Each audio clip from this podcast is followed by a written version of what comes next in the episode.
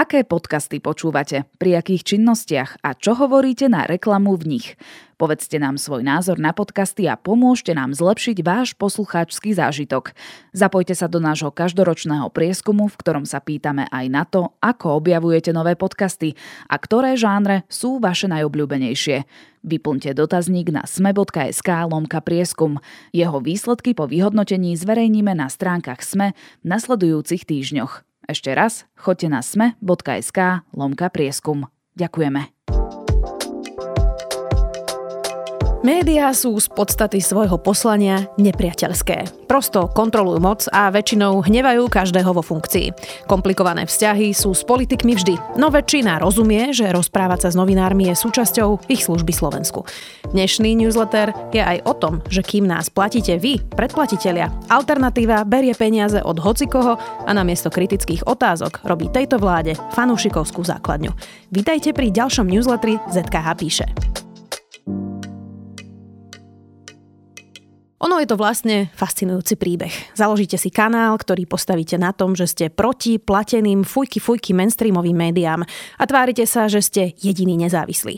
Obalamutíte časť spoločnosti a klamete ju dostatočne dlho. Pracujete so strachom, s nenávisťou a v jednom bode sa demaskujete. Kým denník SME, denník N, aktuality aj Markíza majú úplne jasné, ľahko dohľadateľné vlastnícke štruktúry, YouTube kanály vám pôvod svojich peňazí nepovedia. No, čo si by vám mohol napovedať už ich obsah? Až nápadne totiž pripomína hybridné hrozby, o ktorých píše celý západný svet. Poďme pokojne aj konkrétne. Taká Mimi Šrámová kedysi piekla koláče, bola vzťahová terapeutka, robila v rôznych korporáciách. Postupne skúšala svoje šťastie najprv na štandardnejších platformách, neskôr pre e-report Fedora Flašíka. Neskôr sa osamostatnila a teraz už ťažko povedať, pre koho vlastne pracuje, pretože niekedy sa objavuje bez označenia, niekedy so z na mikrofóne, inokedy tam má napísané teraz. Orientuje sa v tom ťažko, no trocha nám pomohla Mimi Šrámová sama.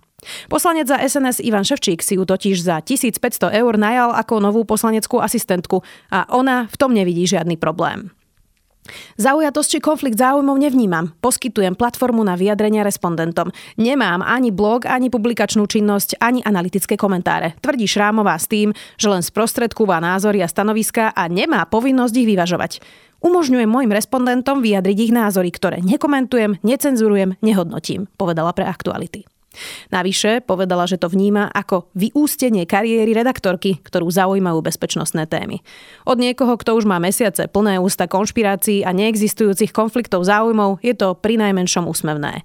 Jej kanál je plný dezinformácií, klamstiev a posledné týždne už sa nehambí na svojom telegramovom kanáli častovať opozíciu, prezidentku a otvorene fanúšikovať súčasnej vláde. Samozrejme, v slobodnej krajine to môže robiť, ale nedá sa tváriť, že potom niekto robí novinárčinu.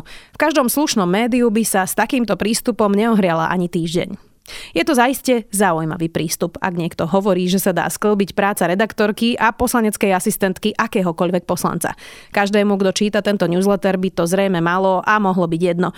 My v denníku Sme môžeme garantovať, že nikto pre vládu ani opozíciu nepracuje. Platíte nás vy predplatitelia. Lenže dezinfoscénu aj vďaka vládnej strane Smer sleduje nie malá časť ich voličov a jednoducho nám to nemôže byť úplne jedno. Robert Fico hovorí posledné týždne o nepriateľských médiách. Je jasné, ako si predstavuje tie priateľské. Ako vazalov, ktorí budú fandiť všetkým jeho krokom. Ako Mimi Šrámovú. Ako Eriku Vincovrekovú. To je ich predstava o tom, ako informovať o vláde. Bola to aj predstava Vladimíra Mečiara a sklony k tomu mal aj Igor Matovič. My sme už na to zvyknutí. Každému premiérovi totiž zvyčajne trvá pár mesiacov, kým nás novinárov neznáša. A to sme ešte nezačali diskusiu o tom, že tajná služba chytila spolupracovníka dezinformačného webu hlavné správy Bohuša Garbára.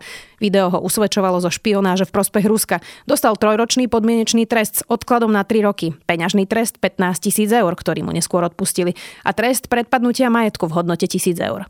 O koľkých ďalších príjmoch alternatívy sa ešte dozvieme. Akým dezinfoscéna rieši VHO, queer menšiny a gender ideológiu, u nás sa dočítate o kolabujúcom zdravotníctve, o nových nomináciách tejto vlády, o škandále v Košickej župe, ale aj o treste pre synovca Pavla Pašku za machinácie vo verejnom obstarávaní.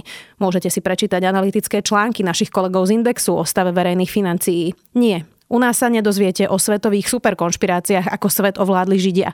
Neprečítate si u nás ani o tom, ako mala pandémia vyhľadiť bielu rasu. O očkovaní si u nás prečítate od vedcov a odborníkov, nie od šarlatánov a výživových poradcov. Namiesto obdivného prikyvovania a selfiečok u nás nájdete férové, no kritické rozhovory. A tak to má vyzerať. Podcast týždňa Ulica nie je domov. Aké udalosti alebo situácie vo vašom živote spôsobili, že ste sa ocitli bez stabilného bývania? Prvý deň, keď som sa ocitol na ulici, tak e, bolo to dosť ťažké, pretože som mal iba len 16 rokov. Keď som sa prvýkrát dostal na ulicu a bolo to v zime, keď ma moja mama vyhodila, že som akože ináč orientovaný, než boli moji bratia, no. Som vlastne nemal strechu nad hlavou. Často mimovládky aj štátne inštitúcie robia trochu nudné podcasty. Nemyslím to vzlom, ale nebývajú to jednoducho nejaké extra podcastové počiny. Depol však spravil podcast, ktorý je unikátny v tom, že v každom dieli hovoria ľudia bez domova. Nie je to o nich bez nich a veľa sa tam dozviete. Napríklad v tomto dieli hovoria, aké sú ich príbehy, ako sa dostali na ulicu.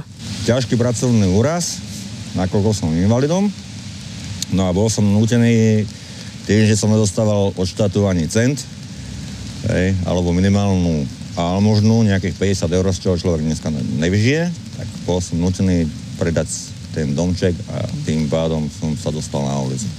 Každý má príbeh iný. Každý z príbehov je srdcervúci. Vonku je naozaj zima a ja sa práve po dopísaní tohto newslettera chystám na noc vonku, ktorú organizuje Vagus. Vonku je treskúca zima a vy si na jednu noc môžete vyskúšať, aké to vlastne je spať vonku. Ľudia majú stále veľa mýtov o tom, ako sa človek vlastne dostane na ulicu. Zväčša si myslia, že si za to každý môže sám. Budete prekvapení, čo vám o tom povedia ľudia, ktorí na tej ulici naozaj sú. Video týždňa Historik Dubovský. S Patrikom Dubovským robili rozhovory takmer všetky médiá hneď po tom, čo podal trestné oznámenie na Ľuboša Blahu za vyvesenie obrazu Che. My sme sa žiaľ dohadovali dlho a mojou vinou sme sa dokázali dohodnúť na termín až neskôr, keď už takmer všetko povedal. Rozhodla som sa teda urobiť s ním širší rozhovor o slobode, novembri, disente. Vlastne neučíme deti len preto, aby dostali známky a išli domov a nadávali na školu, ale aby si z toho nejaké poučenie zobrali a to poučenie som sa aj dnes pýtal študentov. Vidíte nejaké znaky neokomunizmu, neofašizmu okolo seba. Videli ste na kúpalisku potetovaného chlapika s hákovým krížom? Videli ste chalana s červeným tričkom, kosakom kladiom? No áno, áno, a čo ste spravili? No neviem, neviem.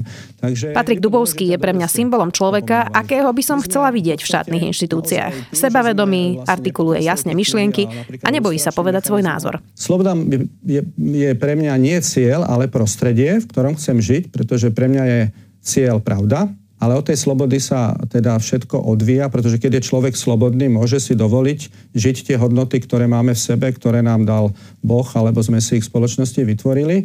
Ale aj tá sloboda teda nie je konečná, ale výsledkom tej slobody by mala byť nejaká láska medzi ľuďmi. Viac Dubovských do verejného priestoru. Hudobná bodka Massive Tech.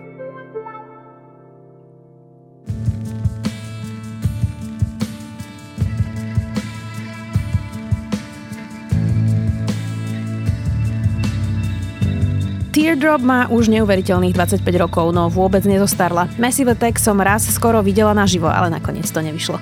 To nič, možno niekedy na budúce. Zatiaľ si dajte ich live verziu z Abbey Road. V tejto verzii nájdete aj interviu a mnoho ďalšieho.